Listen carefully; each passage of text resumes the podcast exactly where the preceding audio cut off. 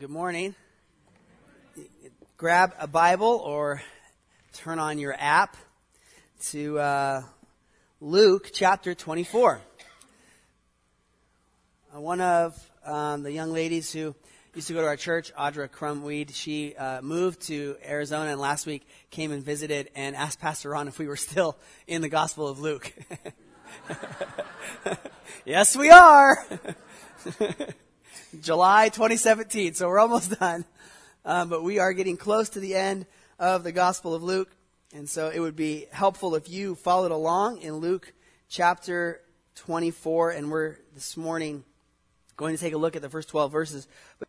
All right. Well, hopefully you're in Luke 24. And I just want to ask um, us to, to read this passage, to follow along, and see what God has for us this morning. So we're in Luke chapter 24 verses 1 through 12. The word of the Lord says this But on the first day of the week, at early dawn, they went to the tomb, taking the spices they had prepared, and they found the stone rolled away from the tomb. But when they went in, they did not find the body of the Lord Jesus. While they were perplexed about this, behold, two men stood by them in dazzling apparel. And as they were frightened and bowed their faces to the ground, the men said to them, Why do you seek the living among the dead? He is not here, but has risen. Remember how he told you, while he was still in Galilee, that the Son of Man must be delivered into the hands of sinful men and be crucified and on the third day rise. And they remembered his words. And returning from the tomb, they told all these things to the eleven and to all the rest. Now it was Mary Magdalene and Joanna and Mary, the mother of James, and the other women with them who told these things to the apostles. But these words seemed to them an idle tale, and they did not believe them. But Peter rose and ran to the tomb. Stooping and looking in, he saw the linen cloths by themselves, and he went home marveling at what had happened. Let's pray and ask God's blessing on our time this morning. Father, we thank you for your kindness to us, uh, just in giving us your word, that we have access to the Bible. Not only that, we have access to multiple versions of the Bible in English. We have study helps. We have study Bibles. We have apps on our phones. Lord, we have no end of resources to your word. So help us not to take those things for granted. We think of the thousands of people groups around the world who don't have the Bible in their own language yet. We pray for those missionaries who are working on that, that you would bless them and help them so that people might be able to read your very words in their own heart language. Father, this morning we want to consider Christmas and we want to consider Easter all in one Sunday. So help us, uh, help our hearts to be able to handle this. Lord, I pray that we would overflow with joy, that we would see uh, what you have for us in this passage. We thank you, Jesus, that right now you sit at the Father's right hand. You are preparing a place for us so that one day when you come again, we might join you and be with you forever.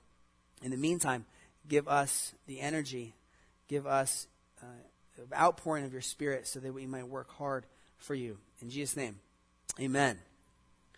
Well, from uh, World Magazine this week, uh, there's an article that I could not pass up as an opportunity to take a look at our passage this morning.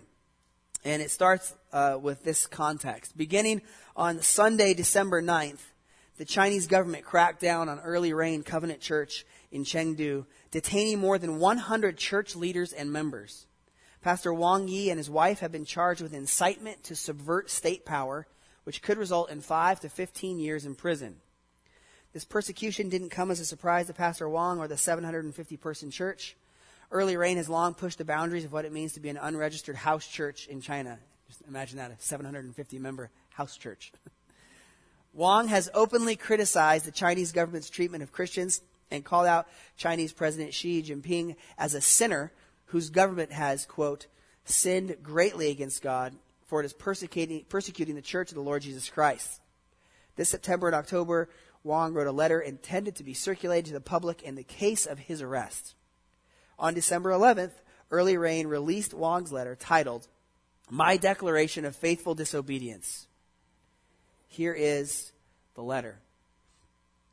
On the basis of the teachings of the Bible and the mission of the gospel, I respect the authorities God has established in China. For God deposes kings and raises up kings. This is why I submit to the historical and institutional arrangements of God in China. As a pastor of a Christian church, I have my own understanding and views based on the Bible about what righteous order and good government is. At the same time, I am filled with anger and disgust at the persecution of the church by this communist regime, at the wickedness of their depriving people of the freedoms of religion and of conscience. But changing social and political institutions is not the mission I have been called to, and it is not the goal for which God has given his people the gospel. For all hideous realities, unrighteous politics, and arbitrary laws manifest the cross of Jesus Christ, the only means by which every Chinese person must be saved. They also manifest the fact that true hope and a perfect society will never be found in the transformation of any earthly institution or culture, but only in our sins being freely forgiven by Christ and in the hope of eternal life. As a pastor, my firm belief in the gospel, my teaching, and my rebuking of all evil proceeds from Christ's command in the gospel and from the unfathomable love of that glorious King. Every man's life is extremely short, and God fervently commands the church to lead and call any man to repentance who is willing to repent. Christ is eager and willing to forgive all who turn from their sins. This is the goal of all the efforts of the church in China to testify to the world about our Christ, to testify to the middle kingdom about the kingdom of heaven, and to testify to earthly, momentary lives about heavenly, eternal life. This is also the pastoral calling that I have received. For this reason, I accept and respect the fact that the communist regime has been allowed by God to rule temporarily. As the Lord's servant John Calvin said, wicked rulers are the judgment of God on a wicked people, the goal being to urge God's people to repent and turn again toward Him. For this reason, I am joyfully willing to submit myself to their enforcement of the law as though submitting to the discipline and training of the Lord. At the same time, I believe that this communist regime's persecution against the church is a greatly wicked, unlawful action. As a pastor of a Christian church, I must denounce this wickedness openly and severely. The calling that I have received requires me to use nonviolent methods to disobey those human laws that disobey the Bible and God. My Savior Christ also requires me to joyfully bear all costs for disobeying wicked laws. But this does not mean that my personal disobedience and the disobedience of the church is in any sense fighting for rights or political activism in the form of civil disobedience, because I do not have the intention of changing any institutions or laws of China. As a pastor, the only thing I care about is the disruption of man's sinful nature by this faithful disobedience and the testimony it bears for the cross of Christ. As a pastor, my disobedience is one part of the gospel commission. Christ's great commission requires of us great disobedience. The goal of disobedience is not to change the world, but to testify about another world. For the mission of the church is only to be the church and not to become a part of any secular institution.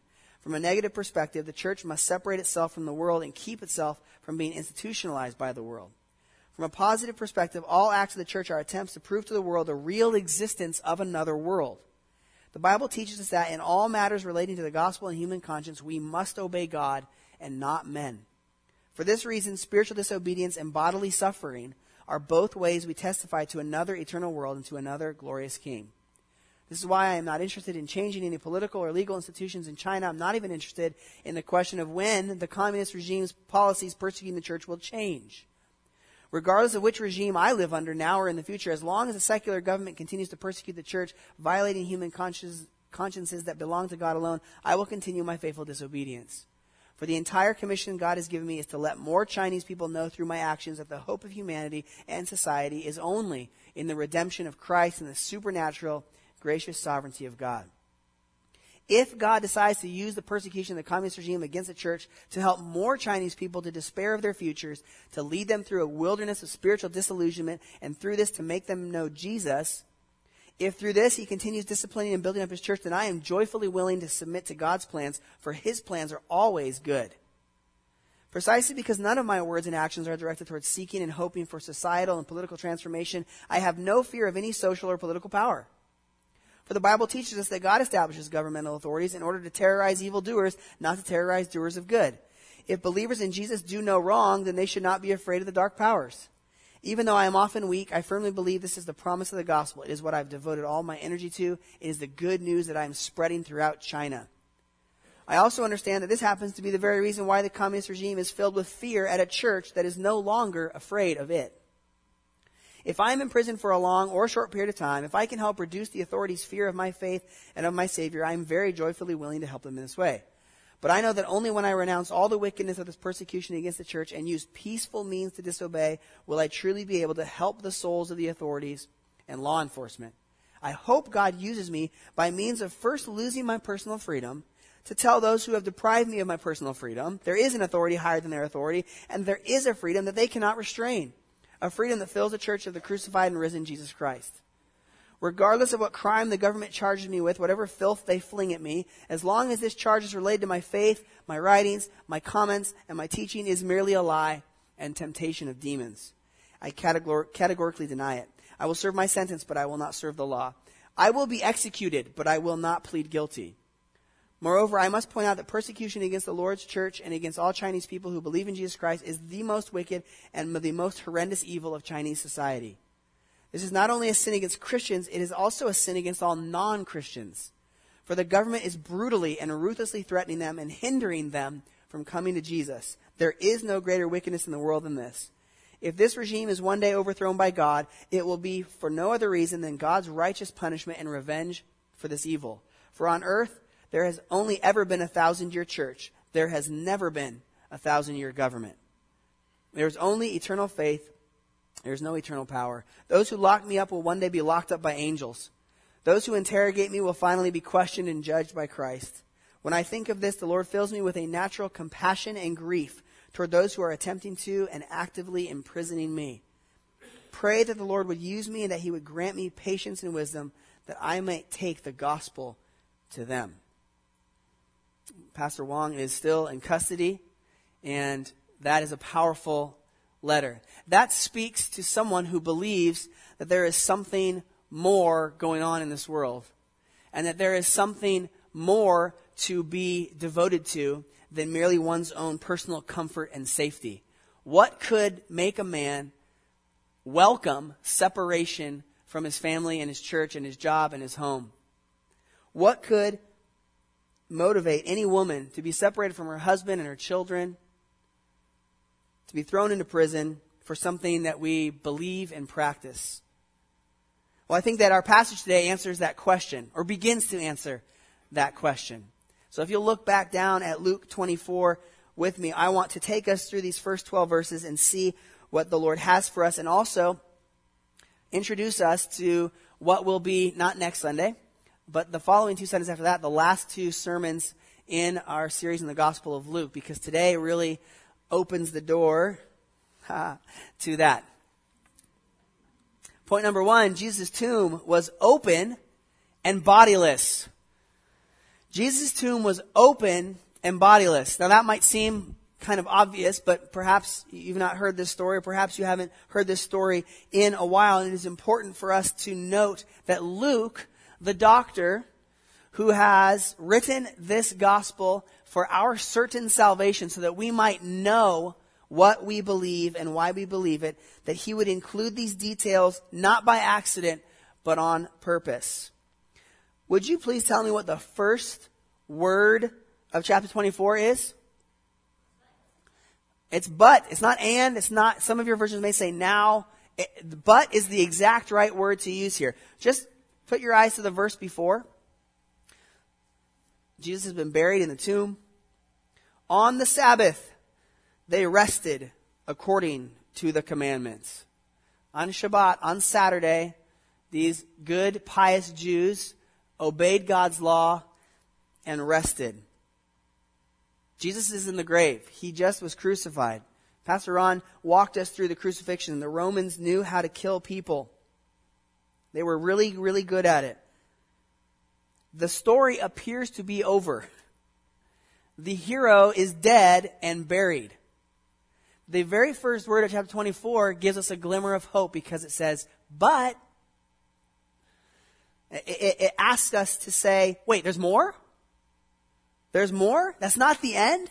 Now, many of us who have grown up in the church, well, uh, we know it's not the end. Yes, but if we can use our sanctified imaginations and take ourselves back to that time and imagine what it would have been like for the followers of Jesus, we would understand why this word but is such an incredible word. Imagine the Gentiles receiving this gospel for the first time, reading the story of Jesus, and they get to the end and they go, wait, what? this is a downer. And they move on in the scroll, and the next word is but. But this is not the end. There's more coming. I hate to be a spoiler, but the end of Batman versus Superman, if you haven't seen it, I'm just going to try to keep it as low key as possible, is not the first time we've seen this. Okay? Batman versus Superman borrows from the gospel of Jesus Christ because it can't be better. Okay? There is some indication that this is not the end of the story. There is a sequel to come. But on the first day of the week, that's Sunday, at early dawn, some of you don't know what that means. Some of you are very familiar with that. Okay. Six o'clock comes twice a day. Okay. In the evening as well as in the morning. And this is the spring of the year, so it's probably around six-ish, okay? Um, it's that time when the dark is fleeing, but the light has not yet come. And, and we find out that our, our characters here are described as they. Who are they? Well, we have to look back to figure out who they are. And they are the women who not only were at the tomb and saw Jesus buried and noted where the tomb was, but they also, if you'll go back to 2349, just go back a few, maybe a page, maybe less in your Bible. Chapter 2349, Jesus has just died on the cross. He has committed his spirit into the hands of his Father. And verse 49 says, And all his acquaintances and the women who had followed him from Galilee stood at a distance watching these things. Verse 55 says, The women who had come with him from Galilee followed and saw the tomb and how his body was laid. Luke is interested in eyewitnesses. All of, well, at least most of the disciples, we, we find out from one of the Gospels that John was at the cross, but the other ten are nowhere to be found. These brave men who would die for Jesus, who would stand up for him, are nowhere to be found. Who is there but these women who have come with him from Galilee, who have supported Jesus in his ministry? They courageously observe the crucifixion, and then they follow and courageously view the burial. They know exactly where Jesus' body has been laid because it was Passover and because Sabbath was about to start. The body was not able to be prepared as well as it should have been, and so they took note and said, We can't do it on Saturday because it's the Sabbath, but on Sunday morning, we're going to go finish the job. We're going to go take care of the body of Jesus. And so they come to the tomb on Sunday morning and they bring the spices that they have been preparing. Uh, often the spices were not meant to embalm the body, but really were a, a, a deodorizer, um, really trying to help because it was going to stink as the body in the tomb deteriorated. They wanted to take care of uh, uh the body because the Jewish people had a respect for the body that was based on God creating us in his image. Notice the people, these women, have no expectation that they are going to find an empty tomb, that there will be any angels or any supernatural phenomena. They expect to find a dead, rotting body that they are going to attend to. This is their purpose. Verse 2 And they found the stone rolled away from the tomb. Uh oh. There is no way of reading this that can help us to, to, to get our minds around what it would have been like unless you have recently, and I say recently on purpose, unless you have recently buried a loved one. Imagine going to the cemetery and finding the spot where your loved one has been buried and there is a hole in the ground and a shovel next to it. Think of the emotions that would go through your mind and your heart at that moment. Consider what that would be like for you. And also consider you would not leap to, they're alive! Your mind would go, how dare they? Who did this? What happened?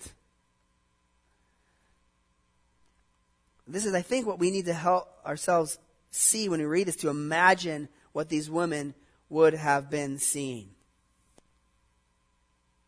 They see the stone rolled away from the tomb. Now, we're, we are familiar with pictures of the tomb, but I want us just to briefly take a look at some examples of. Oh man, can we kill the lights, please? Wow, that's hard to see. Um, here is one of uh, a few um, tombs that have been preserved for us. The the stone is deteriorating, but can you see the the rolling stone there? The opening is really dark.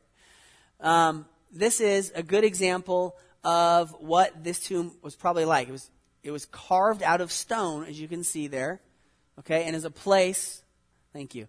And as a place to uh, put the body and be able to hide the body from tomb raiders and also from the smells that would come out of this tomb. Can we go to the next picture? There's another. This is the same tomb with a view out um, from the inside. You can see this is a super well built tomb because this is 2,000 years ago. This tomb is, is very well from the time of Jesus. It's in the country of Jordan now. Um, but you can see how well built, how structurally uh, uh, good this place is. Let's go to the next picture. Um, here is uh, another uh, tomb w- with the Rolling Stone uh, viewed there. You can see how low the door is um, on this tomb, so you'd have to stoop to look in. I think we have one more. Here's a really, really uh, good picture, well kept. Okay, you can see this. Let's go back real quick. Can you go back? There we go. Um, you can see a little bit of a slope so that the rolling stone has a little bit of momentum, is a little harder to push out of the way, and will seal that door. Go, uh, yeah, so go to the next picture. This is a picture Pastor Ron showed, I think, last week, and this would have been um, what it would have looked like on the inside, very likely, that there would have been a carved spot, a bench carved out of the side to lay the body on. So that hopefully this helps to give you a visual of when uh, the ladies walk into the tomb, what they what they see when they go in. They're expecting to find a bench with a wrapped body uh, on it in order for them to attend to Jesus' body. Okay, hopefully that helps you. Um, something else that we know is that Joseph of Arimathea was a rich man, and so Jesus was laid in a, in a rich man's tomb. So most tombs didn't look like these. Okay, these are the really nice ones. All right, these are the expensive tombs. Um, in the time of Jesus, most caves had a stone plug that was square, not round, and was shoved into uh, the, the hole like a stopper. Um, rolling stones are super rare. Around Jerusalem, they found 850 tombs from the time of around Jesus. Only four of them have a round rolling stone. Okay? The other 846 have these plugs. This was a distinctive tomb, easy to find, okay, and very, very nice. We know that no one had ever been laid in it. It was a brand new tomb. These are important for us to remember because we can just kind of throw uh, Rolling Stone, cross, tomb. Right, we got this. We know this. We hear it every Easter. Okay, but I want us to, to return to this passage understanding this. Verse 3, but when they went in, how would they, how would you have gone in, by the way? How would you have approached? You, you, you walk up and you see the stone rolled away. What kind of thoughts are in your mind? How are you feeling? How do you approach a tomb in which a dead body lies? Not only that, but the dead body of the one you thought had come to save you and your people. As they approach, they go in the tomb and they did not find the body of the Lord Jesus. Notice, they did not find the body of Jesus, which is exactly what they expected. They're surprised. They're, not a, a group of gullible, fanciful, ancient people just itching for some earth shattering miracle. Okay? They know what death is. In fact, they're a lot more familiar with death than we are. They had a lot more interactions with death than we do. Don't, don't believe these myths about these ancient people who are just kind of mystical and they expect all these weird stories about death. They knew exactly what death was. They knew that the Romans knew what death was and how to kill someone. They expected a body. There is no body. Verse 4 transitions us into finding out what happened. And point number two God accomplishes his will and interprets his way. God accomplishes his will and interprets his way. There's angels here. Spoiler alert. Notice the parallel with the Christmas story. Nobody in the Christmas story knows what's happening or makes it up. Angels keep appearing like crazy to tell everyone what's happening.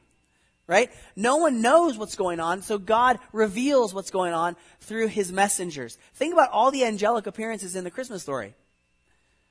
Joseph doesn't have an inkling, okay, that Mary's pregnant. all right? Um, people don't have these ideas, oh, maybe we'll do this. The angels tell them what to do and what God is going to do. In the same way, the, the women enter the tomb and they don't automatically know what to think. And so God, in His great kindness, tells them what happened. He accomplishes His will and He also interprets His way. God has given us His word so that we might know what to think about these things that have happened. He doesn't leave us to figure it out for ourselves. They're perplexed. Look at verse 4. While they were perplexed about this, behold, two men stood by them in dazzling apparel. Uh, that, that word is the word used for lightning. Okay? So this isn't just they had, they had their best white clothes on. okay? This is supernatural light. They stood by in dazzling apparel, and as they were frightened, no joke, and bowed their faces to the ground, why would they have done that? Fear, bright light, okay? They're, they don't know what else to do. This is the kind of thing you bow down at. they know the Old Testament. It's time to get on our faces. They want to know what happens, and God in His kindness provides. The men said to them, Why do you seek the living among the dead? This comes across as kind of like a mild rebuke. Okay, and hear this for hear this for what it is. You don't go to a cemetery to find your friend. Don't tell me if you do, because we that's weird. Okay, but so where do you want to meet? Um, I don't know, cemetery. Okay, at midnight? No, don't do that. the angels are saying this is not the kind of place where you go to find a live person. Right? Why do you seek the living among the dead? Which is funny too because they didn't know he was living. they thought they were seeking the dead. The angels say, He is not here, but has risen. Notice they don't say his body is not here. They say, He is not here. That's different. Okay? That's different. Think about a crime scene. Okay? Where's the body? Okay, we're talking about a body. That person has departed. They have died. This is not the same kind of language. He is not here. He is somewhere else. Alive. That's the implication of these words. And then there's another rebuke to them, a, a gentle rebuke. In verse 6, remember how he told you while he was still in Galilee that the Son of Man must be delivered into the hands of sinful men and be crucified and on the third day rise? Don't you remember? Don't you remember when he said this? He told you this was going to happen. Notice, Jesus told them this explicitly, and they need to be reminded. They need to be reminded of what he had told them.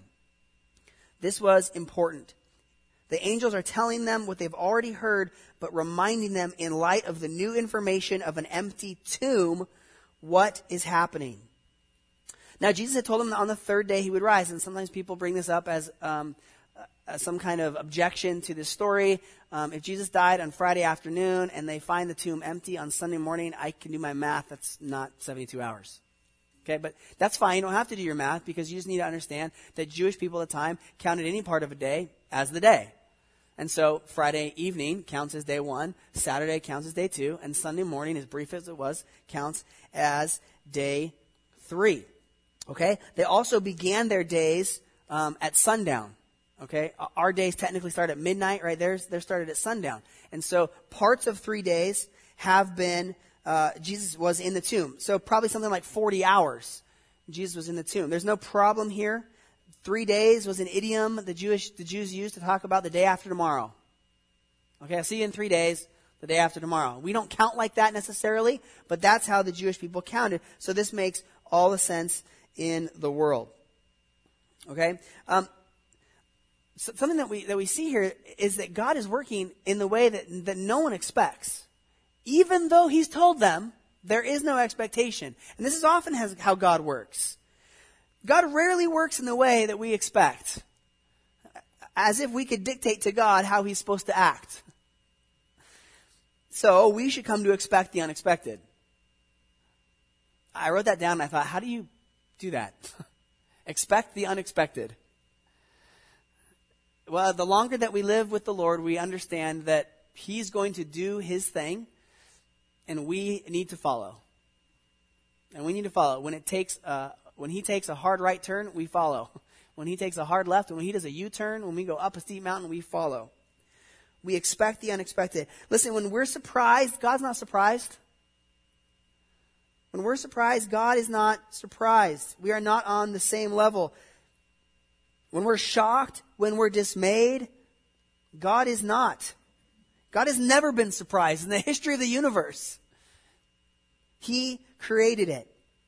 So this is reassuring to us. If God is not surprised, shocked, or dismayed, then none of the related circumstances can ever catch God off guard.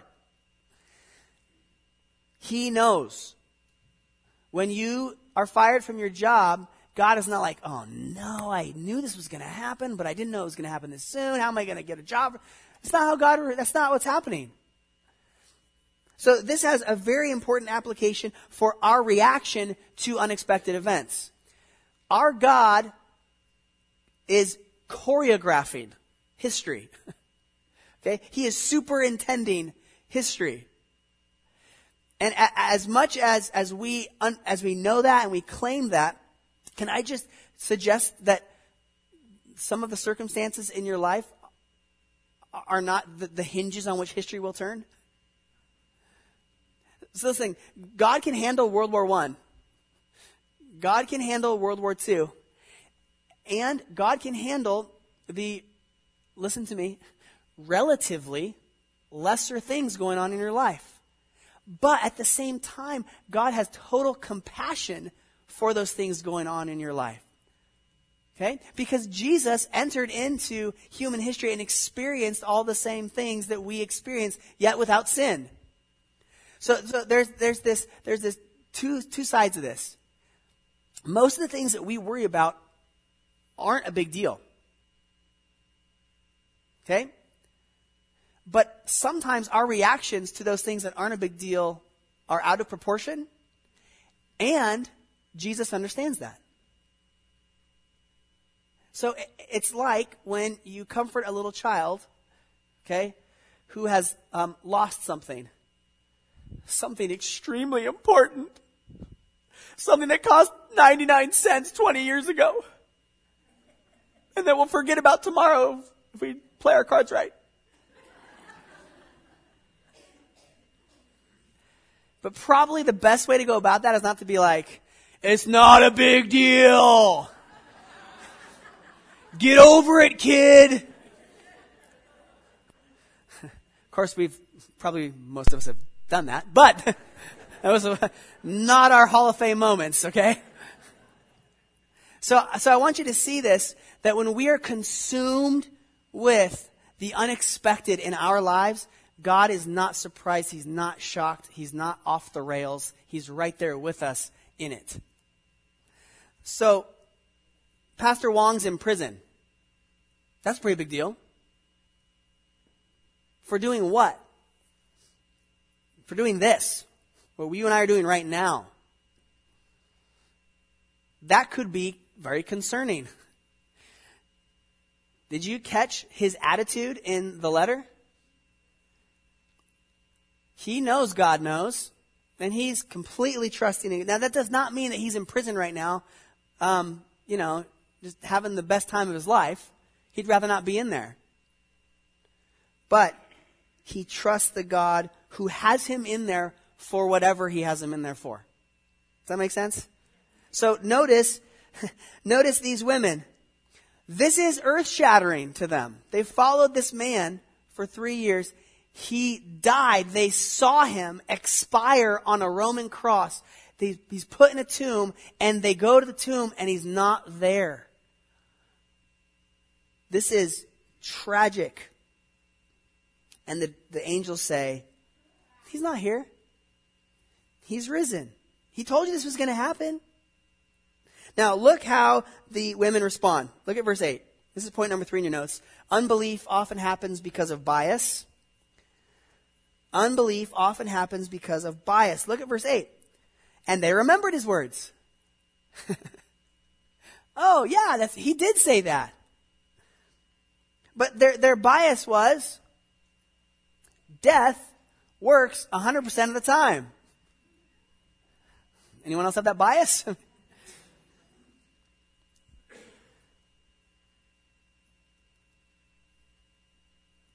they did not expect this. But now they remembered they were told about it. The picture is clearing up. And returning from the tomb, they told all these things to the eleven and to all the rest. They go back to presumably the upper room where all of the followers are gathered and they tell them what happened. Presumably they tell them what happened and then they tell them what the angels told them about what happened. Okay? To explain it, to interpret it. They go back and tell the 11 and the rest. That means the 11 disciples, Judas um, has already killed himself. He is not a part of the 12. Tragically, there's only 11. And then all the rest, there are other followers of Jesus, and they've all banded together as they wait to figure out what they're going to do in light of this. Now, Jesus had told them in Luke 9 22, the Son of Man must suffer, notice that, must suffer many things and be rejected by the elders and chief priests and scribes and be killed and on the third day be raised. Now they remember he said that, and that seems to be exactly what happened. In Luke 18 32 to 33, Jesus talks about being shamefully treated and spit upon. And he even says, after flogging him, they will kill him, and on the third day he will rise. Jesus already told them this. They remembered. Now, we can kind of come to this and be like, duh, guys, he told you. Straight up. Hello? I just read it multiple times. But verses 8 and 9 are a good reminder for us of the need to not just encounter God's word or not just read God's word, but to hide, treasure, store up God's word in our hearts so that we can recall it when the need arises. It's, a, it's embarrassing the, the, the amount of um, Bible that the Christian church in America doesn't know. Um, and, and partially that's not because we, we don't have it to read, it's because we don't put it in our hearts we don't store it away. We don't treasure it up. We don't count it so important that we will put it away when we need it at another time. When the need arises, and the needs arise daily, don't they? Hourly, sometimes quicker than that. This is why we, we need, we must continually be reading the Bible on our own. We need to be reading it with family, in community groups, in Bible studies and we need to be in church on Sunday to hear God's word preached as often as we can. Because we are the women in the story and we just plumb forgot. I know the Bible tells me to be kind. Oops. I forgot. This is why we need to value God's word. We don't need just to, to have it come in one ear and out the other. We need to store it up. So Church, we need to do a better job at this. If Jesus rose from the dead, then this is important. If we see God's people in the Old Testament and the New Testament forgetting important things that God in person said to them, then we need to be in God's Word in as many ways as we can. Now notice the response uh, well, let's let's look at the the ladies first in verse ten. This is important. Luke kind of holds their names back until the end, but then he, he specifically names uh, three of them. Now it was Mary Magdalene and Joanna and Mary, the mother of James, and the other women with them who told these things to the apostles. This is important because women were dismissed as eyewitnesses at the time. They couldn't give testimony in a court of law. They were unreliable witnesses, and some uh, some Jewish teachers of the day said they were no better than little children. So that if a four year old saw something, we wouldn't trust what he said, and if a 42 year old woman saw something, we wouldn't take into consideration what she said either. This is the world they lived in and what they had to deal with. So why is this important? At least two reasons. How kind of Jesus to appear to the ladies first. How much of a rebuke was that to his male disciples? How kind of Jesus to do that. And why in the world would Christians make up a story about Jesus rising from the dead and in all four of their gospels have women be the primary witnesses? That's a bad strategy, guys. Really bad strategy. Why would they make that up? I got news for you. It's because they didn't make it up. That would be a terrible strategy unless it actually happened. It would make more sense to have men be the ones. Well, we know the lady saw it first, but let, because we need to write a letter that we need people to believe, we'll just insert the men in there, okay? Well, we read the rest of the gospel. We certainly aren't going to trust them after what we read in the rest of the gospel. Peter saw him right. Yeah, no, he didn't. Peter didn't see him. Okay, here, here's the, here's the women who have become the eyewitnesses of Jesus' resurrection. And then they have their names recorded for all of history here in the scriptures. They tell these words, but in verse 11, how, do, how they received? These words seem to them an idle tale, a frivolous tale, a sheer fantasy, nonsense. Dr. Luke gives us a medical term which frequently was used for the, the delirious speech of very sick people. That's how they, they received it. The women ran back, they came in, they told them what happened, and the guys were like, uh, oh boy, right? They did that. Those ones, uh huh, uh huh, uh huh. No, right? They were given the little, no, I don't. Okay. Do you need some water? That's, but that's how they received it. They thought this was absolute nonsense. Okay. One, one uh, Bible dictionary said this word is used to mean that which is totally devoid of anything worthwhile, idle talk, nonsense, humbug. I thought that was great for Christmas. Okay. So they thought it was humbug. Spirit of Scrooge. Why did they dismiss the words? Because they're women? Probably. But also the news they had was fairly unbelievable, correct? so they have a double whammy here. First of all, we don't believe them because they're too emotional. Okay? Like we can't, they can't be trusted. And pff, I come up with a better story, right? That's not, he's dead. We saw him die. Now, let me just say, the women were certainly emotional that Sunday morning, and they had every right to be. They were absolutely correctly emotional about the most important thing to be emotional about. That does not discount the eyewitness testimony or the facts of the case. The facts of the case lead to emotion. Notice the women were at the cross, they were at the burial, they're at the resurrection. They know what they saw. They were eyewitnesses, not like these ninny guys who were hiding somewhere. Okay? The women saw it. They knew what they saw. But they're dismissed. They did not believe them. The bias against women led the men to not believe the story.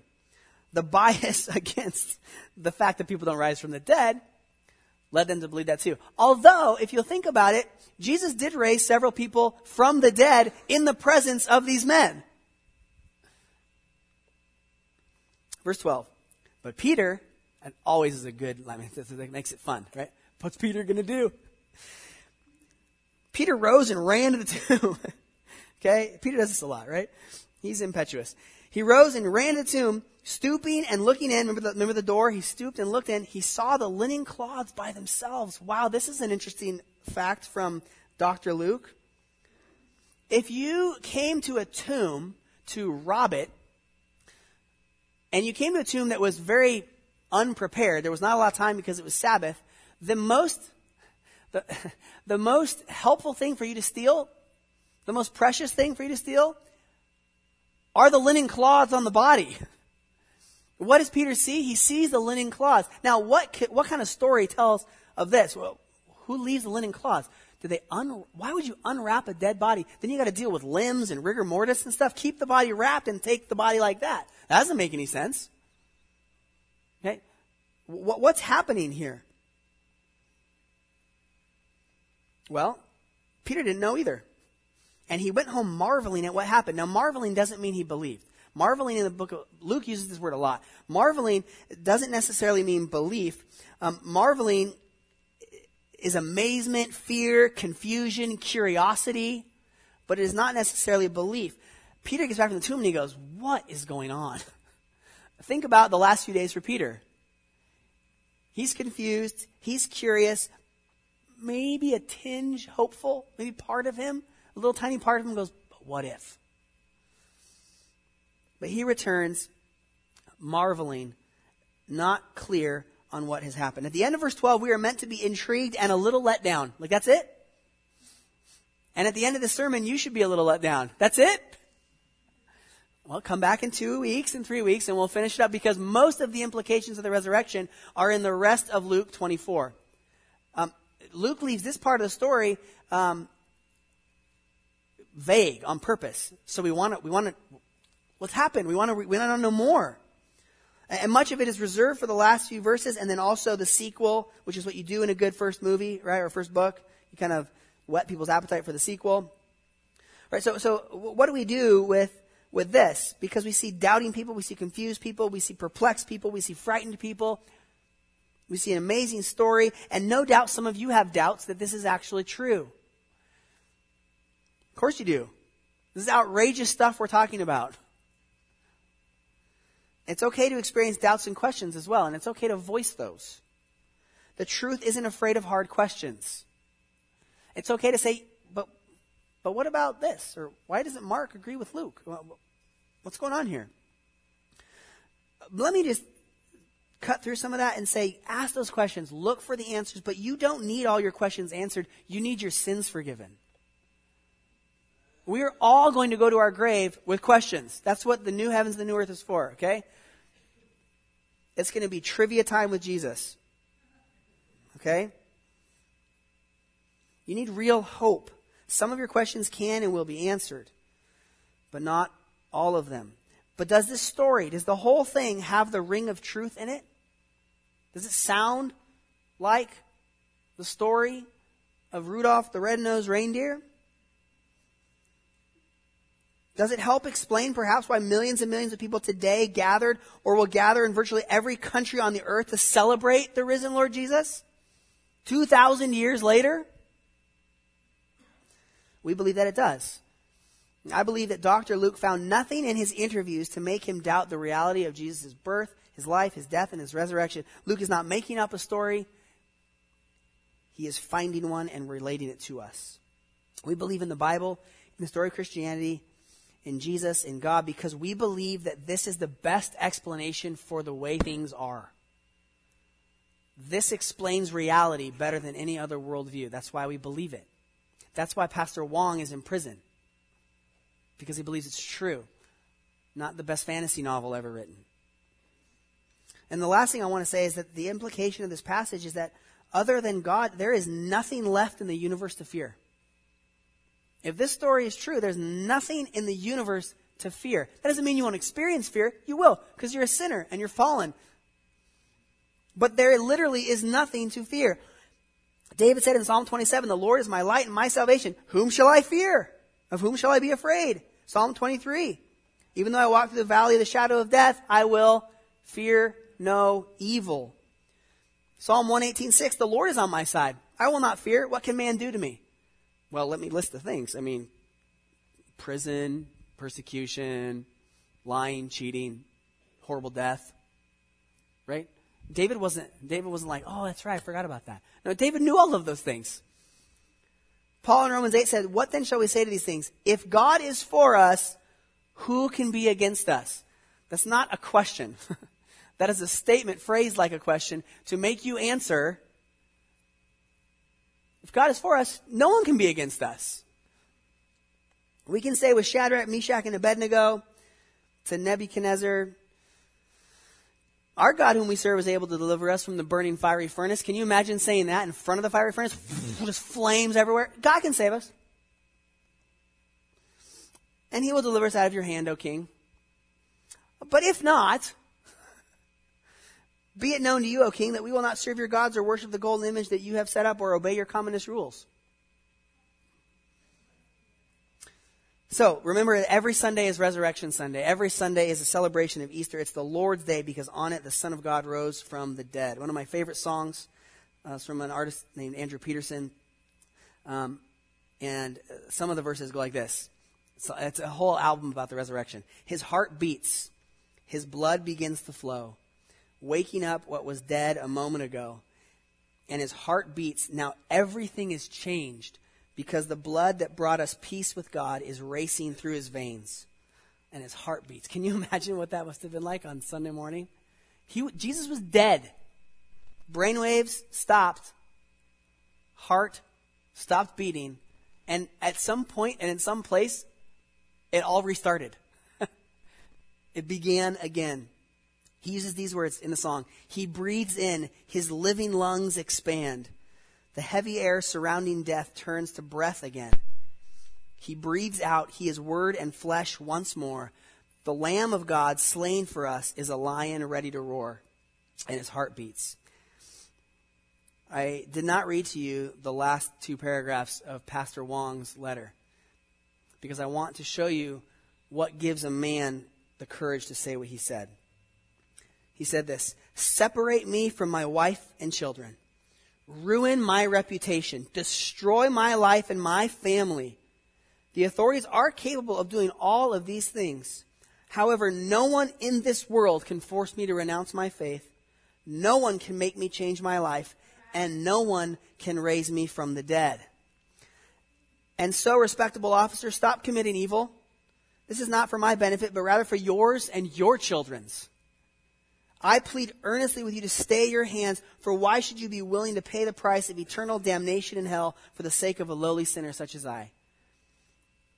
Jesus is the Christ, Son of the eternal living God. He died for sinners and rose to life for us.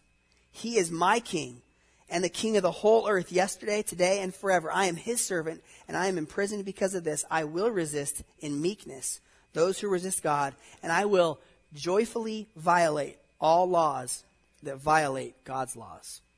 Let's pray. Jesus, we thank you this morning that you violated the law of death by rising again from the dead.